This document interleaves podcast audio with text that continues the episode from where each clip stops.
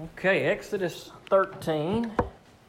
Give everybody a chance to find that. Just the first few verses. Those were all good songs tonight. Thank you for picking those out for us. We talked about that tonight in class. It's good to sing songs that maybe we're not as familiar with. Sometimes it helps us to pay a little more attention to the words and to the message. They're a little tougher at first sometimes, but it don't take long that we get them. And once we get them, we, we can sing out to them. Exodus 13, just kind of following up with right where we were at last week. We talked about Exodus, Exodus chapter 12 in pretty good detail last Sunday morning, and, and then kind of hit on it again this morning. Uh, but uh, 13 just kind of follows along right after uh, those events took place. Exodus chapter 13. We'll start with verse 1. The Lord spoke to Moses Consecrate every firstborn male to me, the firstborn from every womb among the Israelites, both man and domestic animal. It is mine. Then Moses said to the people, Remember this day when you came out of Egypt, out of the place of slavery, for the Lord brought you out of here by the strength of his hand. Nothing leavened may be eaten. Today, in the month of Abib, you are leaving when the Lord brings you into the land of the Canaanites, Hittites, Amorites, Hivites, and Jebusites, which he swore to your fathers that he would give you, a land flowing with milk and honey.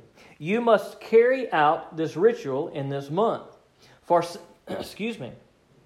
For seven days you must eat unleavened bread, and on the seventh day there is to be a festival to the Lord. Unleavened bread is to be eaten for those seven days. Nothing leaven may be found among you, and no yeast may be found among you in all your territory. On that day, explain to your son, This is because of what the Lord did for me when I came out of Egypt. Let it serve as a sign for you on your hand and as a reminder on your forehead, so that the Lord's instructions may be in your mouth. For the Lord brought you out of Egypt with a strong hand. Keep this statute as, at, it, at its appointed time from year to year. When the Lord brings you into the land of the Canaanites, as he swore to you and your fathers, and gives it to you, you are to present to the Lord every firstborn male of the womb.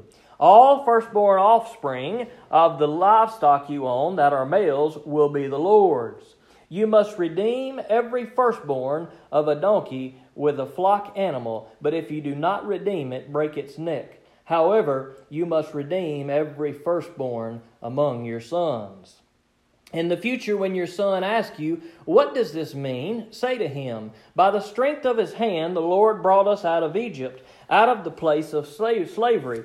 When Pharaoh stubbornly refused to let us go, the Lord killed every firstborn male in the land of Egypt, from the firstborn man of the firstborn to the firstborn live, of livestock. That is why I sacrifice to the Lord all the firstborn of the womb that are males, but I redeem all the firstborn of my sons. So let it be a sign on your hand and a symbol on your forehead, for the Lord brought us out of Egypt by the strength of his hand. Let's pray. Father God, we come to you tonight and I thank you for these words and I pray that you help us not to not to miss the importance of, of what's being shared here, dear Lord, not just in a in a sense of what went on in those days, but God in our own life spiritually. God, help us to see the bigger picture of what your word is talking about in these events that the Israelites uh, were holding to, dear Lord, the things that you commanded them to. God, help us to see how they apply to us. So, God, I pray that you hide me behind the cross. Just let the Holy Spirit uh, speak through me to these people tonight, God. I pray that you just would humble my pride, and I pray that you just would work through me tonight, dear Lord. In Jesus' name I ask it. Amen. Now, these things kind of repeat some of the stuff that we've been familiar with, uh, that we've talked about over the last couple of weeks, and that is a, a remembrance. God wanted the people of Israel to remember what had been done. He wanted that to be passed down through generations after generations, and obviously it has been because we're still talking about it here tonight. And these events that God did for the Israelites, He did not want them to forget where they had came from and what he had did and how he had miraculously delivered them through all of the plagues that took place, through the crossing of the Red Sea and all of the things that God would do for them along this journey to the promised land, he did not want them to forget what had taken place. Now, there's a couple of things we're just going to kind of look at in these, this passage tonight. The first of which uh, comes from the first verse or two there. It says, The Lord spoke to Moses, Consecrate every firstborn male to me, the firstborn from every womb among the Israelites, both man and domestic animal, it is mine. So here we see that God is saying that these things need to be consecrated to Him. There was to be a sacrifice that was to be offered from the first of the animals and the first of the human beings, but not, not in the sense that the human ch- children were going to be sacrificed or killed to, to be given to the Lord. So we don't want to make that misunderstanding. Now, He clarifies that at the end of this, of this passage here. We see pretty clearly that it's the animals who are to be sacrificed to the Lord, but the sons are to be redeemed. Now, God spells that out in pretty good detail. Uh, in Leviticus chapter 12, I believe is where that is, where, where he gives these instructions on what is supposed to happen. And that is a firstborn male child is supposed to be dedicated. Maybe that be, might be a better word for us that we kind of understand in our culture, is to be dedicated to the Lord. Case in point, we see this spelled out uh, in Jesus Christ himself. If you want to turn to Luke chapter 2, you can. If not, just listen carefully, and we will see this carried out by Jesus, uh, Jesus's parents here. The same command that God gave for the Jewish uh, people to uh, do back in this day, uh, and again, more detail to that in Leviticus chapter 12, if you want to go back and read it. We see the very thing happening to Jesus upon his birth. Luke chapter 2, verse 21. When the eight days were completed for his circumcision, he was named Jesus, the name given by the angel before he was conceived. And when the days of their purification, according to the law of Moses, were finished, they brought him up to Jerusalem to present him to the Lord, just as it is written in the law of the, of the Lord every firstborn male will be dedicated to the Lord, and to offer a sacrifice according to what is stated in the law of the Lord, a pair of turtle doves are two young pigeons. So when God is talking about uh, dedicating or consecrating the firstborn son, He's not talking about offering them as sacrifice, which we see some of the other people uh, that the Israelites encounter. They do that very thing, but God does not tell the Israelites to kill their firstborn son, but rather to dedicate them to the Lord. And that's what we see Jesus' parents do. They are fulfilling what God had commanded way back in these laws that He had given to the Israelites. Now, let's kind of shift our focus to something a little different uh, in this text. If you go down a little further, verse 13, it says this You must redeem every firstborn of a donkey with a flock animal. But if you do not redeem it, break its neck. However, you must redeem every firstborn among your sons.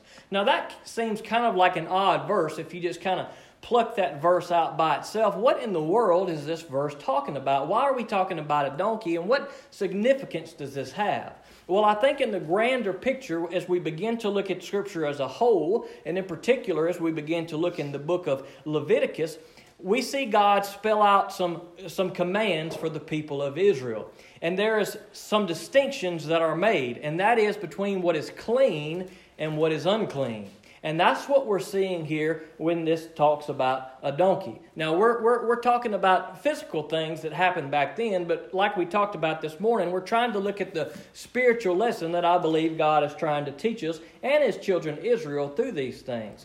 Now, God had, had, uh, had told the Israelites that there were some animals that were to be considered clean and some that were to be considered unclean. Now, you can find that in Leviticus chapter 11. You can read both those chapters and kind of get an idea of, of some of these things that we're talking about tonight.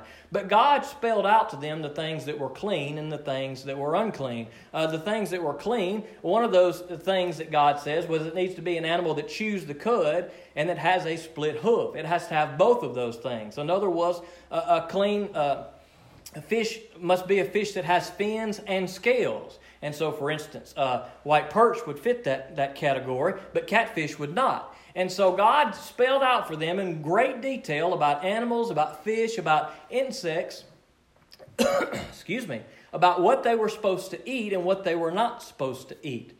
Now, when it came to sacrificing to the Lord, it was the clean animals that must be sacrificed. God wanted the best of the best. We see that with Cain and Abel. It says that uh, Cain brought God some of his some of his fruits, but that Abel brought the best of the best to the Lord. He brought some of the first. He brought the best, and so we kind of see this idea even as early as Cain and Abel.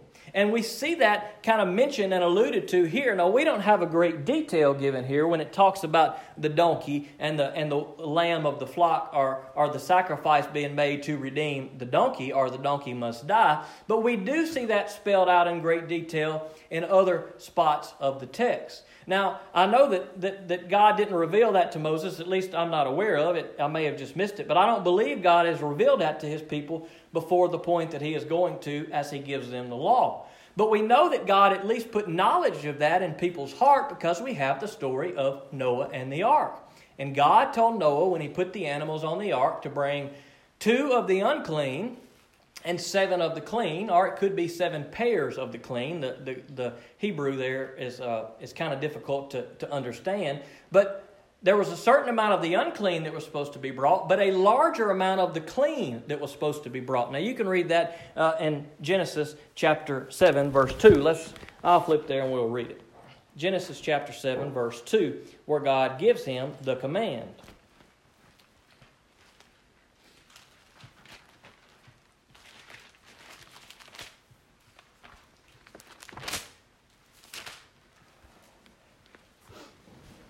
We'll just read verse 1 just for good measure.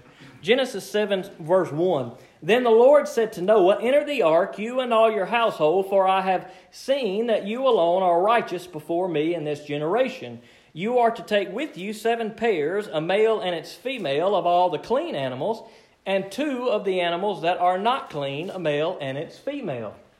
So, even though the law had not been given, obviously God had revealed to his people, at least to Noah, if no one else, the animals that were clean and unclean. Now, the next question is why would God tell Noah to do that? Why would he say bring two unclean, but seven or seven pairs of the clean? Well, my thought and theory on that is, is for offering to the Lord. Because we see Noah do that. In chapter 8, after all these things take place, what does Noah do? He offers an offering to the Lord. As we see from the law, when God demands an offering or requires an offering of the people, it is to be of a clean animal. If God would have only sent two of the clean animals, a male and female, and Noah and his family, when they were offering offerings to the Lord, would have killed those animals before they had time to reproduce, then those animals could not have reproduced. I believe that the reason why God said to send seven or seven pairs of the clean animals was for sacrificial purposes, was for offering and dedication to the Lord. And I think we see that uh, carried out here in these verses that we're looking at in Exodus. And so we see some examples of that, uh, of Noah, in the book of Genesis. Now, if you want to flip to Acts chapter 10, I know we're covering a lot of scriptures this morning and, and tonight, but I think it's important for us to kind of see where these things come from so we understand them since we're covering kind of kind of deep topics. Acts chapter 10, verses 9 through 16. Now, this is a vision that, that God reveals to Peter, and it has to do with what is clean and what is unclean. Acts chapter 10, verse 9. The next day, as they were traveling and nearing the city, Peter went up to pray on the housetop about noon. Then he became hungry and wanted to eat. But while they were preparing something, he went into a visionary state he saw heaven opened and an object that resembled a large sheet coming down, being lowered by its four corners to the earth. In it were all the four footed animals and reptiles of the earth and the birds of the sky. Then a voice said to him, Get up, Peter, kill and eat. Now listen to Peter's response here. No, Lord, Peter said, for I have never eaten anything common and ritually unclean. Peter was saying, God, I have followed what you commanded way back when that we see in the Old Testament in Leviticus and those other books. Peter is saying, God, I have never eaten anything unclean. I have stuck to what your word said. And then he says in verse 15, again, a second time, a voice said to him, What God has made clean, you must not call common. This happened three times, and then the object was taken up into heaven. Now, there's the key point that I think God is bringing out to Peter here, and he's talking about the difference between Jews and Gentiles. I believe in the context of what's going on, God is saying, look, don't look down and treat the Gentiles differently. Don't look at them as unclean or lesser people. But I also believe that what God is saying here is that in this instance, He is revealing to Peter that, look, those things have, that were once unclean have been made clean by Jesus Christ. Now, I believe that to be what the text says. If that's not the case, then we are in trouble and we need to dig a little deeper because a lot of the things we eat would fall into the unclean category. But I believe through Jesus Christ we are freed from those things of, of, of the Old Testament, at least in, in, in that aspect, and we are free to eat catfish, so to speak, or things that come in a shell, or other things that are on that list. And so here we kind of see in the New Testament talking about the same thing, but we see kind of a, a shift in the focus from what was unclean that is now clean. Ephesians chapter 1, verse 7. If you want to go ahead and flip there, you can. And we will get there. Ephesians 1 7.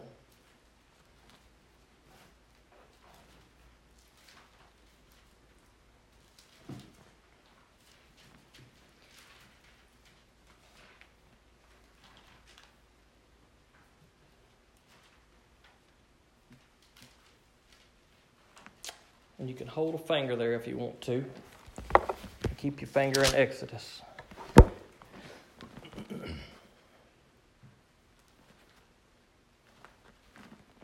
this new Bible I got, it's got these little finger tabs, and it always turns right to where I don't want it to turn. But it's all right. We're going we're going to make it through. All right. So in the text in Exodus, it says, "You must redeem every firstborn of a donkey with a flock animal, but if you do not redeem it, break its neck." However, you must redeem every firstborn among your sons. Now, what this was saying here, when it talks about the donkey, the donkey would have been considered an unclean animal. And therefore, everything that was unclean, a sacrifice had to be made for it. A sacrifice of something that was clean and something that was worthy had to be sacrificed on behalf of that which was unclean.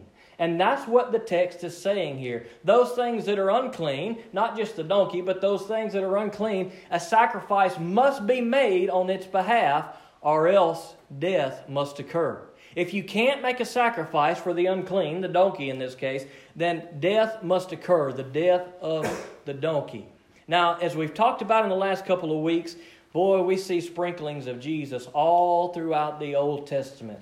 And isn't that exactly the same thing that happens for us? The same standard that God had put in place for the Israelites way back when, when He was dealing with clean animals and unclean animals, we're pointing toward Jesus Christ and we're ultimately pointing towards something spiritual. Now, I know he's talking about animals in a physical sense here in the Old Testament, but it was pointing us forward to something in a spiritual sense. We talked about that two weeks ago with the lamb. When we see the reference of the lamb in the Old Testament in Exodus chapter 12, that is pointing us toward Jesus. We see G, uh, John, when he sees Jesus uh, in Revelation, he refers to him as being uh, like a lamb who was slaughtered. And so we see these things being tied together. They're, they're, they're physical things that God teaches us, but they bring us to a spiritual spot. And that's what was going on with these kind of maybe odd sounding commands. It doesn't make sense when all of a sudden we're reading about being freed from Egypt, and all of a sudden there's something about a donkey in there and a sacrifice to be made.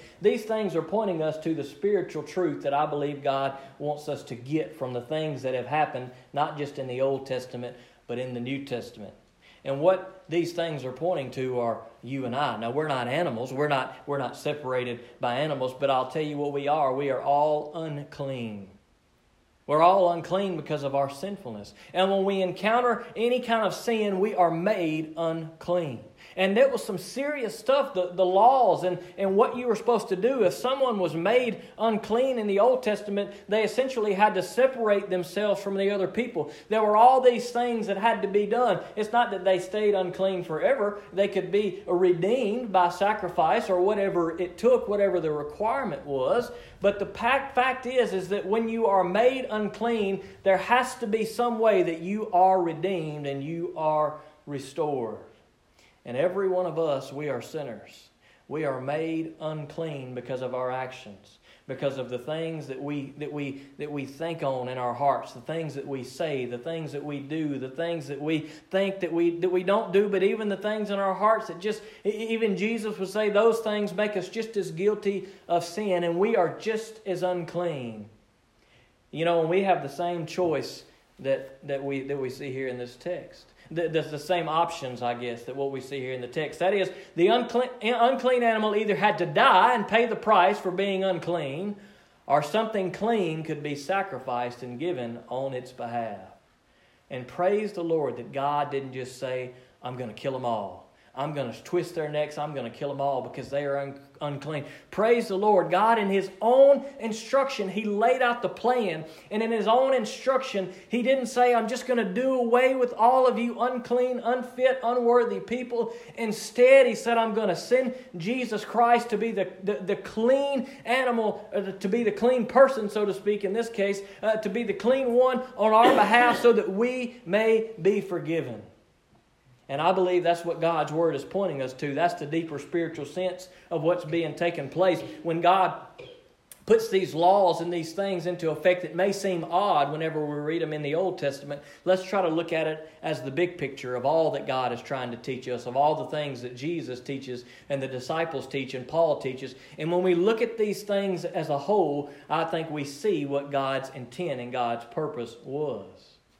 And we don't need to miss the spiritual point here that we are unclean and we are in need of a perfect, redemptive lamb to be slain on our behalf, and that lamb is Jesus Christ and Jesus Christ alone. Ephesians chapter 1, verse 7. We have redemption in him through his blood, the forgiveness of our trespasses according to the riches of his grace. Now that spells it out right there. If blood has to be spilled, as the Bible says it does, if blood has to be spilled, if, if, if the price, if the wrath of God has to be fulfilled through a death, Jesus Christ has fulfilled that, and we are redeemed through his blood on the cross. And Ephesians 1 7 spells that out to us. One more verse for you guys tonight. Leviticus chapter 10, verse 10. If you want to turn there, Leviticus 10, verse 10.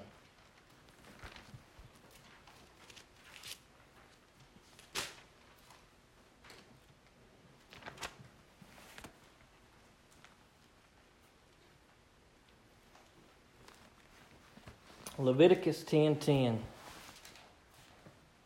You must distinguish between the holy and the common, and the clean and the unclean. You know, those words to Israel are just as good for us. We need to distinguish what is good and what is bad, what is holy and what is unholy, what is righteous and what is sinful. And we need to distinguish those things in our life. And when we see those things in our life and we realize, whoa, that's a sinful thing that should not be there, we need to be able to distinguish between those things. And we need to realize that Jesus is the one who can clean us up. And we need to go to Him for forgiveness of sins. And we need to ask Him to forgive us. We need to repent of what we're doing. And we need to accept that He is the perfect lamb that was slain for the redemption of our sins and our souls. And that is a pretty good deal for us. That, that's worthy of praise to the Lord because we don't deserve it. But praise Jesus that He gave everything so we could be forgiven. Let's pray. God, I thank you for your words tonight as we as we look at this stuff that may seem kind of gnarly to us as we talk about clean and unclean, dear Lord. Help us not to not to miss the point. Help us not to miss the bigger picture, dear Lord. And we thank you for these words that you gave to your, your, your, your people of Israel. And we thank you that we can study from uh, the things that you did in their lives, God, but help us to learn about the things you can do in our life, dear Lord. Help us to see our uncleanliness. Help us to be ever reminded of the sacrifice that has to be given on our behalf, God. And we thank you that we know that Jesus Christ is that sacrifice, God. And I pray that you help us never forget the significance of that, the importance of that, dear Lord. And I pray that you just would uh, help us to be able to distinguish between what is righteous and what is sinful, and what is holy and what is unholy, dear Lord, so that we can uh, strive to grow in you, dear Lord God, and not strive to grow in these things of sin that are going to bring us down. But God, uh, help us to grow in you. And I ask these things in Jesus' name. Amen.